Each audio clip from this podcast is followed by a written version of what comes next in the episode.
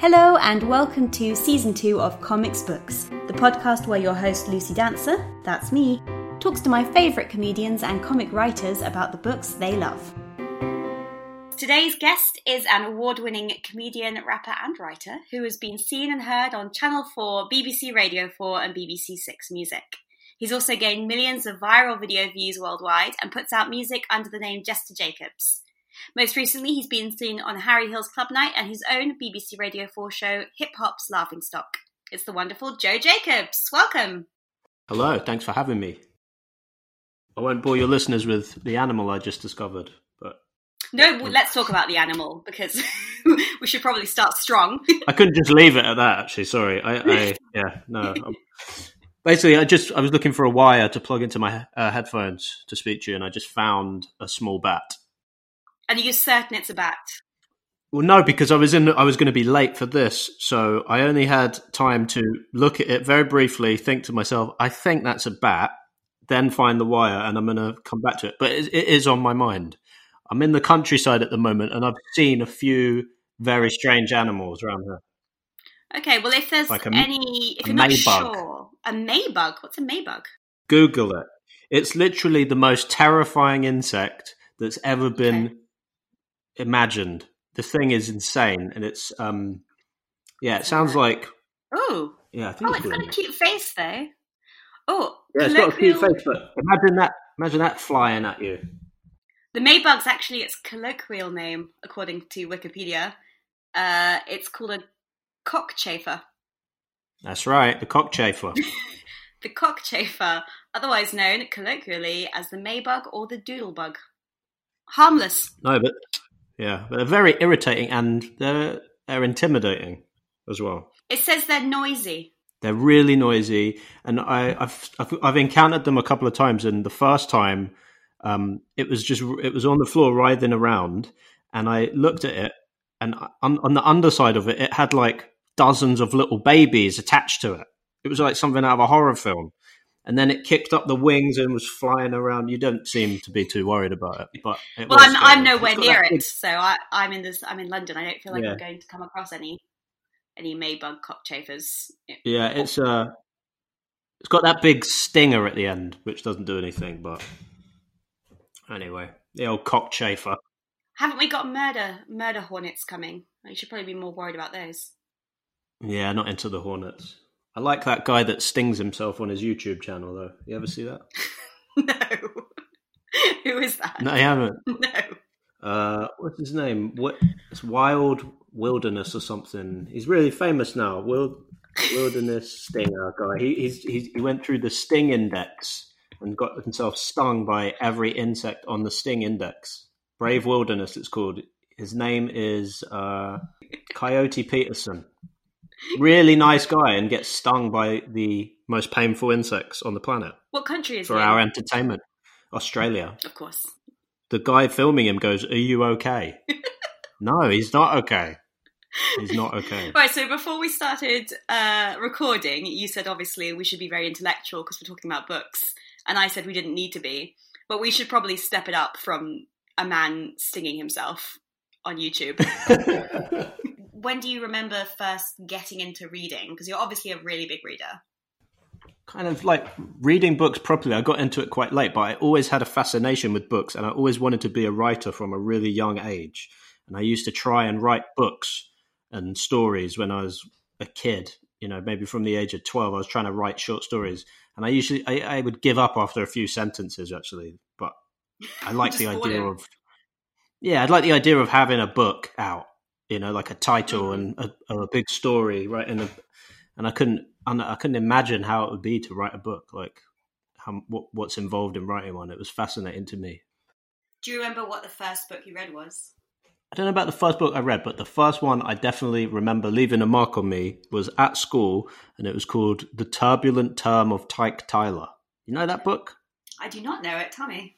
Basically, all I remember of it is is about a very very troubled, rebellious, naughty kid. Mm-hmm. So I identified with that, and I remember we read it in school together as a class. And all I remember of it is it had a mad twist at the end. And I'm going to give you a spoiler alert, but the twist is you read it thinking Tiler is a boy, assuming Tiler's a boy because he's so naughty and he does all this stuff. But then in the final pages, someone says like Tiler, come over here, you naughty girl, or something, and you're like, wow, What It's a a girl. She- Tiler's a chick, crazy. And I remember that to this day because I was like, wow, that's so, that's crazy. It's crazy that they did that. What a powerful trick, you know. And it's, um, I guess, gender stereotypes. I weren't really on my radar as a little eight-year-old or whoever, but it's kind of cool, right? That, No, that's that they great. managed to do that. So they they made a kid without having to really think about it, realize that you'd assumed the whole time that you were reading about a boy, particularly like you were a boy. So I guess, oh, Yeah. I I also um I could be a bit like this naughty boy, maybe. He Yeah, exactly. me. And it, and it was, it was a girl all the time. I thought that was kind of cool, and it has stuck with me. Like that, you can. Mess, I'm trying so hard not to swear on your. You can uh, swear. intellectual- You can I don't want to swear. swear It's fine. Swear away. because I'm I'm a sweary man, but I feel like you know talking about books. We're talking about books. We've got to show respect and be very linguistic. U- utilize my vocabulary. Don't say fuck. It's fine. But- you can like books and have a filthy mouth as well. I think you know they're not Yeah, mutually I exclusive. certainly, I certainly do. But yeah, it was crazy. Like I'm a kid thinking, yeah, I can identify with this boy. Yeah, this guy's just like me. It's like, oh wow, holy shit, it's a girl. That's crazy, and that blew my little mind. And it, just shows you the power of you know literature and writing and what you can achieve. You can really paint worlds and confuse people and uh, pull tricks on people. It's great. I, th- I never forgot that.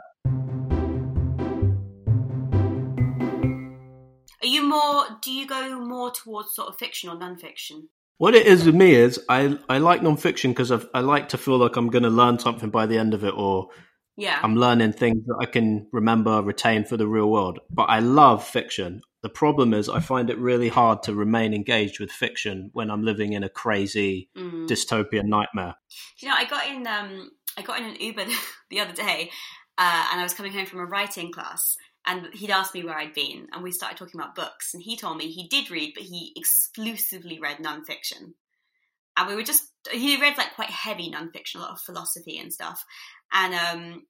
I asked had he ever read a fiction book, and he said he just read something by Elif Shafak, and he'd loved it. He said it was beautiful, it was great, and I said, "Oh, so you, you do like fiction?" And he went, no, it was beautiful. I was very engaged, but in the end, I just had to stop reading it because it was just beautiful. Nothing. Just had no point. What's the point of fiction? Mm. I Downbeat Uber quite, driver you got there. Quite aggressive reaction, but I thought it was weird because Yeah. to me, I think that a lot of fiction can tell the true story of someone or, or tell truth better than nonfiction can because people are hiding it Yeah. and they're saying more real truths than they could maybe safely feel they could say under their own name as a piece of nonfiction. Yeah, I think you bang on the money there. Good fiction really does that. But it's hard to know where to look for it, I think. I don't like taking punts on fiction books. I don't really know where to start. With non-fiction, I'm going in there trying to find info on a specific Mm. topic so I kind of know the gist of what I'm after. But with fiction, you don't really know. So when you choose nonfiction, you seem to have quite like a vast array of things you like to that you're interested in. Yeah, yeah, yeah. I love I love looking into weird non-fiction. All kinds of stuff. Oh yeah, didn't you say you uh, love terrible biographies? I love terrible biographies. I've gone. I have stopped reading so many of them, but there was a period of time a few years ago where I would source them. I'd go to charity shops and buy just the worst imaginable biographies, like from the most boring people, because I just kind of found them still inspiring. Like I remember buying the Dale Winton autobiography, and for Dale, like you know, the pinnacle, the climax of the book was him getting the job on Supermarket Sweep you know, for a lot of people that might be a footnote in their glittering career in showbiz, but for Dale, hmm. that's like that's it. I've made it, and that's kind of hmm. quite interesting that you see him go through the ups and downs and get into there. It's quite. I don't know. There's something about. I'm interested in people's journeys from beginning to how they end up, how they are. I really like that, and I don't think just because you you know I like the Steve Jobs autobiography, but I still get something out of reading about Jodie Marsh too. Mm. So See what I actually, mean? you said they were the worst, like you were downplaying it, but you're genuinely interested in everyone's yeah, because story. yeah, yeah, for sure. I like people. Hmm. I like people. Yeah, and people surprise you. I like to know about where they came from, what it was like for people growing up. I mean, who doesn't want to know what it was like for Dale Winton growing up? I do. you know, I want to know. And I think I gave you I gave you a biography out of my choices, didn't I? I think I, I, I believe I did. Uh, oh yeah, actually, we'll talk about that one. You gave me the Chris Farley show. The Chris Farley show. Now that is a great biography. Chris Farley is a he's a comedy performer. Um, he was on SNL, Saturday Night Live, and he sort of came up with Adam Sandler and David Spade, that kind of era. And he was a really, really amazingly gifted comic actor. And he always played the roles of kind of like the funny fat guy, but he was incredibly athletic and he was able to do crazy stuff when he was performing. Mm. And he had a, he had one big film, which was Tommy Boy, and you could see how talented he was from watching that film. Like that was a really good, successful film. And then some of his other roles were not as good following that. And sadly, he passed away because he had a lot of addiction problems. So he's one of those people that you know that he has incredible charisma, like kind of like a James Gandolfini, larger than life kind of dude that you think would never die. He's always going to be around and it's and it's uh, shared by all of his colleagues as well because this book is written by his brother and someone else. And because chris isn't around to tell his own story other people tell it for him. And they talk about him from the beginning what it was like in school his family situation what it was like when he was getting bigger in comedy when he was at the peak of his success. But it also tells you about some of the bad stuff some of the you know poor choices the the drugs the drink and that kind of stuff and how it ended. And it's probably I think it's the only book that made me cry. I think it must have been emotional at the time when I was reading it, but it's just so tragic because he was so loved by all of his peers and he just did not think that was enough. There was something missing in this guy that made him kind of on a path to destruction, even though the talent was so clear and everybody saw it. You know, people said he was the funniest guy they'd ever seen. All all the biggest comedians would say that. Norm Macdonald, Adam Sandler. And he's uh yeah, and the book really paints a picture. Yeah, I think I think it's good for that. Like, I'm not too into SNL. I know the history of it, but I never watch it. But I just the thing with Farley is he was he made such an impact, and he didn't actually do anything.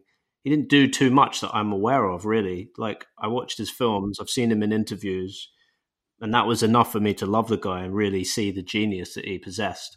But I never really watched him on SNL, but this book really filled in a lot of the blanks for me about him and it's very very concise and not too long and it's all kind of written from the perspective of people that knew him so it's very good. I think one of the things that has been so interesting on this podcast is obviously i'm i'm interviewing exclusively comedians and comedy writers so not everyone has a comedy centric book but a lot of people have chosen biographies and autobiographies uh, and mm. and it's mostly very complicated comedians. So it will be so you've got Chris Farley, we've had Richard Pryor. You know, we, we have the yeah. we have the comedians that are sort of geniuses, but but have these these dark stories behind them. I don't know when uh, is that. I think uh, I think a lot of comics are just dark in general, but that while that is true, I'm really looking forward to the Jerry Seinfeld book that's coming out in October. Yeah, that looks that looks amazing. Like he doesn't mess around with what he puts out, and that's like looks like a real concise mm. backlog of all this stuff. With and he's someone that just seems completely on the level and absolutely fine, and I love him for that. He's really straight edge. Yeah, it's the thing he said that he always he always kept a little mark of when he worked on his comedy every day, and he never wanted to break the line. Right.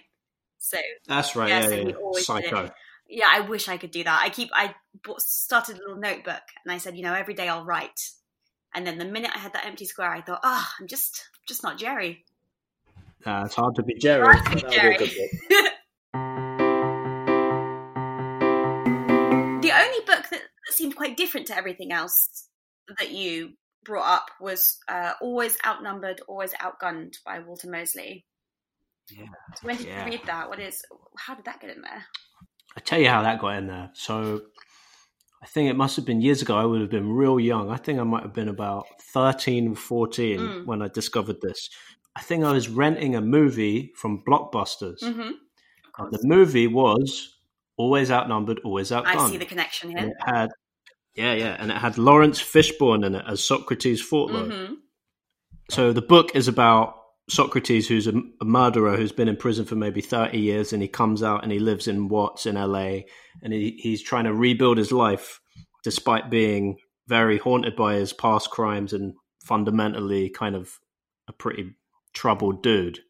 And it's all about him trying to do the right thing and be philosophical and weigh up the morals of a situation in in the in the environment where there's a lot of uh, despair and criminality, and he's trying to be a better dude. Yeah, and and I'm like a you know I'm a white middle class guy, and it really gave me an amazing insight into a whole world that I'd never really considered mm. up till that point. The movie isn't amazing. The book is far superior, and there's the trilogy of them, which I ended up reading all of them. But what the movie did do really well was uh, showcase Laurence Fishburne's amazing actor, but kind of it compelled me enough to look into Walter Mosley's books and following Socrates around in in print. And uh, the book itself, I think I've read that it's really popular with convicts. Okay. Because it's kind of short and sweet, and like as a protagonist, it's quite an unusual choice because he's a murderer. He's back on the streets.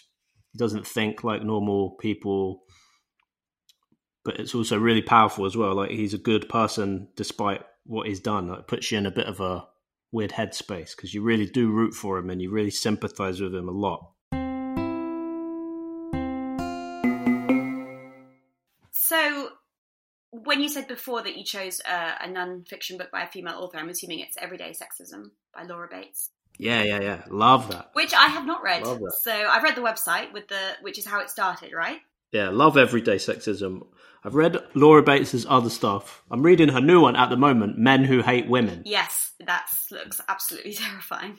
Yeah, it's pretty good, but everyday sexism I think is outstanding. I think it should be put in schools actually. I think it's a really, really game changing, amazing book. Yeah, it was is everything I wanted from nonfiction. It was informative. I learned a lot from it.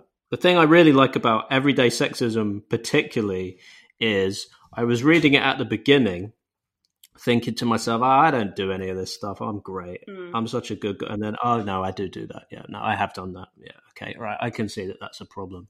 So it was kind of a bit of food for thought. Is it so on the website? It was more people sh- sort of tweeting everyday sexism, you know, oh, today this happened to me, sort of thing. Yeah. Is the book that, or is it is it more sort of statistics, or? It's not. Yeah, it's it's statistics, accounts from people, but it really breaks down kind of all areas mm-hmm. where this kind of overwhelms someone and eventually becomes an issue. And I guess that's. I think I read it quite a while ago, and it helped me write a lot of material on the subject. That helped me have a lot of empathy on the subject and a bit more of an understanding because I didn't think I was, you know, I'm not a crazy, uh, what's it, incel or anything, but um, you know, there's things you need to look out for and be aware of. And I think it, what it helped build a picture of is that women kind of get it from an early age and it's a bombardment and it's basically overwhelming. And there's so many sort of micro aggressions or little asides and phrases said and yeah, it's like so there's so much daily mm. that they're dealing with. They have to sort of write off most of it and just say, "Oh, not today." All right, just accept that they, they might have a few stares and weird things are going to be said. They're going to get creepy messages now and again. Yeah, they're going to get wolf whistled. They're going to get um, perved on, blah blah blah. And then and then it kind of took me reading this book to think, actually, that's that's fucked up. They shouldn't have to every day. Yeah. like we should try and be aware, call it out, try and explain to other guys maybe to go easy, look on look at your own behavior a bit more. Mm. It was very, very interesting. It kind of shook shook me up a bit.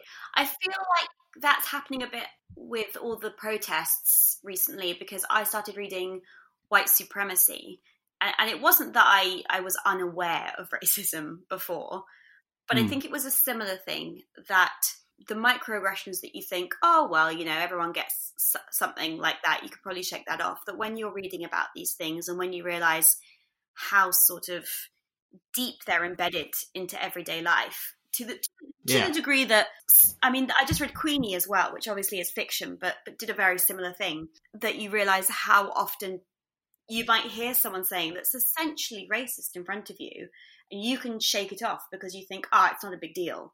But to the person that has heard that already three times today, it's yeah, exhausting yeah. to to have to keep processing.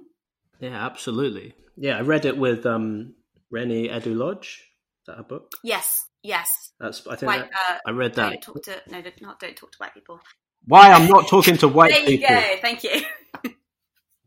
yeah, that's absolutely fantastic. Also, um, brilliant. I read that when it came out. And that did a, that did similar things to me, like Laura Bates's book did. And then there's another book I've listed about anti-Semitism that I told you about, yeah, we'll talk about which kind of does a sim- it does a similar thing. And I wish more people would read books such as them, just to kind of just have it laid out for them, so they can sort of say, "All right, these are, there's work to be done. I'm not perfect. I'm guilty of things. I can see other people guilty of things. We need to mm. have a bit more empathy, a bit more understanding. So with with this, you read because you wanted to learn more about something you didn't really know about. Whereas with anti-Semitism here and now, you're Jewish, so I assume that had more to do with a personal interest. Well, yes and no. I, I again, it's like I thought I would know a fair bit about it as a Jew, but it's good to have everything written down there, all different accounts, more statistics, more input from other sources. Mm it just helps you build a picture and it's really great to have something that maybe you could recommend to someone if they were like oh no i haven't really researched it too much because anti-semitism is quite complicated to grasp yeah and if you know i if if there's a quick book to get you started then great well that's what i was going to say actually so i always try every podcast to read at least one book that's on someone's list and i hadn't read anything on your list so um, I'm so insulted. I'm so sorry, but I had no, no, I hadn't. I have now, obviously, since I got your oh, list. Okay. Which one? I read which anti- one anti-Semitism here and now. Um, okay, for cool. Similar, for similar reasons to you is um, so my dad's Jewish, so I am, you know, Jewish by some degree, and um, yeah. I was brought up with, I think, uh, sort of the same thing that a lot of Jews are brought up with, that we don't I think when we're young, we don't see anti Semitism as an issue anymore. And our hmm. parents mm. and grandparents are much more cautious and sort of lay it on you a lot more. You know, watch out for it. You know, I, I, my dad regularly sends me examples of anti Semitism in the world, which isn't a very reassuring thing to receive in your email every day. But, um, you know, but I think you grow up thinking he's overdoing it. You know, he's overcautious. And I yeah. think as sort of things are changing and white nationalism is rising, I'm sort of noticing anti Semitism a bit more. And I've had experiences in my own life that have made me think, ah, hmm. okay, mm. it's not everywhere in the same way that racism is, but it, it is it is growing in a worrying way again. And I guess it never went. And I think the book actually, I always felt a bit overwhelmed by sort of families' opinions and uh, different friends on different sides yeah. in Israel and Palestine. I never knew where to start. I just felt bombarded. Um, so when mm-hmm. you recommended it, I thought, I'll give it a go. Um, I thought this was really accessible for everyone as a as yeah, a, I think so too. Writing. Yeah, I think so. I, have read I've read a lot of anti-Semitism books these last few years because I just mm-hmm. wanted to be up to date with it all. I've read Bari Weiss's, I've read Dave Rich's about labor and the left and all mm-hmm. that, and I think that uh, there's conversations to be had with people, and I, I recommend people read it. It's that a lot of people say they want to educate themselves more, but they don't seem to. This would be a good starting point. But I guess the reason I put it in there is because I think we're in such a turbulent time in the world, and people are, they're trying to better themselves and do a bit of research into really important things. And this one would be it would be a good shout because I think like with Laura Bates's book, it makes you rethink things that you might have took for granted about yourself and how you view other people. Little things that might change you down the line that are positive. For your final book, um, tell, uh, so this has been on my list for a while and I haven't got to it yet. But tell me why it it left such a lasting impression. So the book is it's Columbine by Dave Cullen, right? Uh, Columbine by Dave Cullen, yeah. I think the writing style is absolutely chilling when you consider what's about to happen, what's taken place. And I think the guy that wrote it, he was a journalist involved in the case from the beginning. He had complete access to all the information. He was aware of everything, the ins and outs of all the case. And it basically is a comprehensive study of what went down, how it was how it was kind of allowed to go down, what happened afterwards, all the all the players involved, and it very much explains the situations of all the victims, the perpetrators, and it's yeah, it's just like a complete retelling of it. But actually, what the book makes you realize is it was from the point of view of the guys responsible, it was actually a big abject failure because they were hoping to maybe take out about three thousand people. Yeah, yeah. It's... They, they had they had bombs that didn't go off, and um, yeah, like it, it didn't really do half, not even half the damage that they were trying to do, and there were a lot of people who were affected that kind of managed to rebuild their lives and become successful in spite of big, big odds after being really seriously hurt.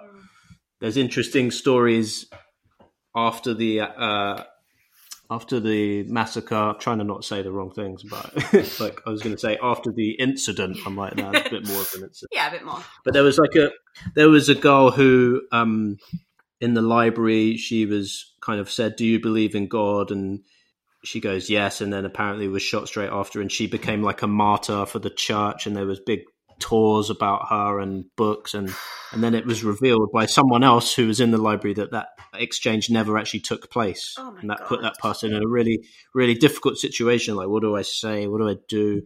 So all these sorts of stories. And then from a psychological perspective the the way that eric harris and dylan klebold uh, explored like eric basically was a psychopath like a complete psychopath, and Dylan was a sort of depressive who was a bit suicidal, and it kind of shows how two personalities like that can work off each other Mm, to a kind of really terrifying conclusion. God.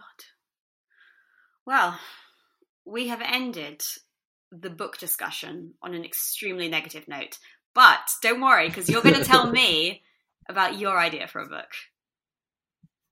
Oh yeah, yeah, yeah. I'm writing a book. Yeah. I've been writing it for years, uh, but my friend said it's a terrible idea. It's basically like a how you know how to book. Yeah, yeah, yeah, yeah. It's like a how not to about becoming a rapper. Okay. 'cause I'm a great rapper.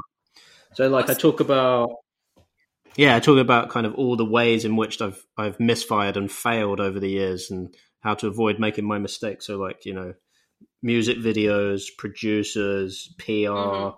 live shows, day jobs, all these areas I cover and explore my experiences and how I would do it differently or what I would recommend doing. Give me a little sneak peek. What I would what, would you, what would you recommend not doing? I would recommend not being a rapper. Uh, Right, That's okay. what I would recommend. No, but like things like uh, I haven't. I was writing it heavily in lockdown. I've just given up for the moment. But um, things like I never understood as a young rapper trying to blow up in the rap game how anyone would really want to be on the production side of things. You know, because it's like they get none of the limelight. Hmm. They're always in the shadows. They provide the music. They provide such an integral part of the hip hop song, but yet they're kind of never the face of it. They're Mm. never known.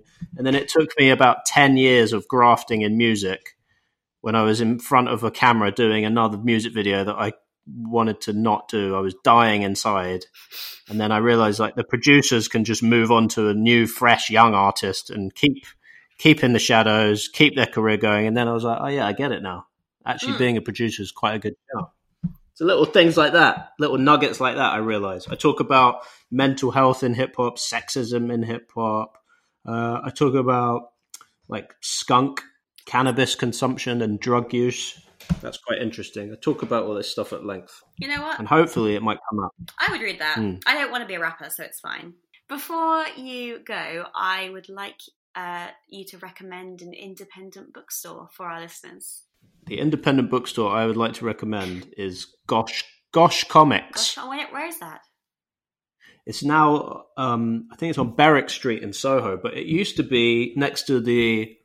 It moved location. It's now in trendy Soho, but it used to be in just off Tottenham Court Road by the British Museum, Okay.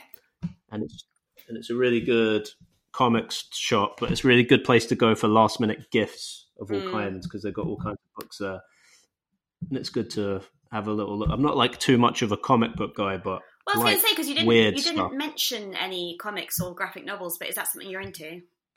Yeah, but I yeah I, li- I like comics a lot, but I'm into weird independent ones and weird Right. indie stuff. Like I don't like Marvel. I'm not into Mhm. superheroes. I've never seen an X Men film.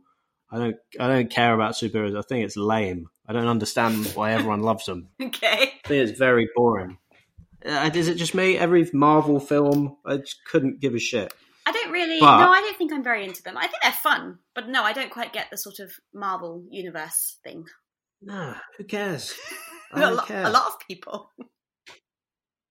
A lot of people do care. It's weird. Yeah. but yeah, that's just that's just by the by. But um, and also, sorry, just on this on that, sorry, I that, I get that they care, but like, if they read it in a comic book, why the need for a film? You know, it's one thing to read it in a comic book, but then like the film as well. Surely, just anyway, it's not for me, not for me. But I like. you had um, such strong feelings on this. We should have really uh, tackled yeah, this. just yeah, like I don't know. They're just I don't get. I just I find it. Why do people like it so much? It's a guy in with a superpower, like Superman. Who cares? I just anyway. So the thing I like, I like independent, weird comics. So I like stuff by Johnny Ryan, who's just like a scumbag. He writes like the most infantile comics about like ridiculous things, so immature, and that's my sort of level. And I like my favorite ever. my favorite ever books are Peep Show by Joe Matt, who's like this cartoonist who does autobiographical uh, stories about himself and his life, and his life is so boring. And his books are about how he he edits his own porn movies on VHS oh my god. and he he's scared of his housemate, so he pisses in a jar. That that's what the book is about. But it's beautifully illustrated, so it's like quite compelling. Okay. I like stuff like that. I'll have a look. I did read one superhero book that I liked, uh, The Authority, and it was about like a sort of modern superhero. One of them was gay, which I thought was quite good. They're like a gay couple, Okay. which I thought was quite funny. Stuff like that. But yeah, so I'd recommend Gosh Comics. I think it used to be owned by Jonathan Ross. I don't know if it still is. I think I've, I've been to it in Soho actually. I, I like kind of big graphic novels, Yeah. so like big, big Mm. fat autobiographical ones. It's a really good place. Like, um, if you want to get a kid a present, Mm. like a kid that's sort of starting to read or interested in books a little bit, go to Gosh and there'll be like amazing illustrated, beautiful books about all kinds of stuff that will blow a kid's head off. They'll love it. Thank you so much, Joe, for talking to me today about books. People can see your no, listen to your BBC Radio Four show, Hip Hop's Laughing Stock. Is that going offline or does it stay online now? I hope it's online for the foreseeable, but yeah. Great, we'll put a link to it then in Check the show notes. Hmm I'm on YouTube too. Yes, Jester Jacobs. Jester Jacobs. My website is joejacobs.website. Great. You don't need to write that down, guys. We're going to put it in the show notes. So uh, thank you so much, and I hope you have a lovely rest of your week uh, reading or you know whatever you want to do. Thank you. You And too. good luck with the bat. Oh yeah, thanks. oh Christ. Forgot. Thank you so much for listening to this episode of Comics Books. Hopefully, you've had a chuckle, learned something new, and most importantly, added some reads to your list. You can find full listings of all the books we talked about today in the show notes. If you enjoyed the podcast, it'd help us out massively if you could leave us a review on your listening platform. And finally, you can follow us on Twitter, Facebook, and Instagram at Comics Books Pod.